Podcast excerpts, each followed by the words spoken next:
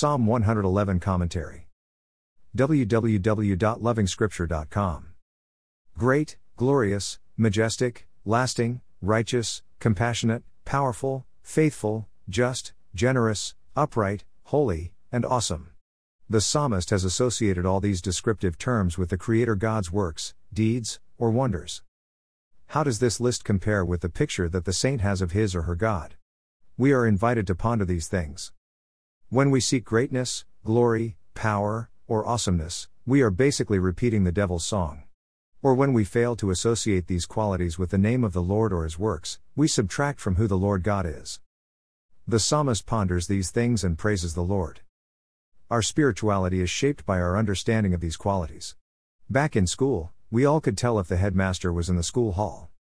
The noise in the school hall told the difference. Saints who have come to appreciate the presence of God at all times know they don't have a moment's chance to misconduct themselves. It all begins with our understanding of who God is. This psalm is reminding us of the qualities of the Lord God that we must think about. It should affect our behavior.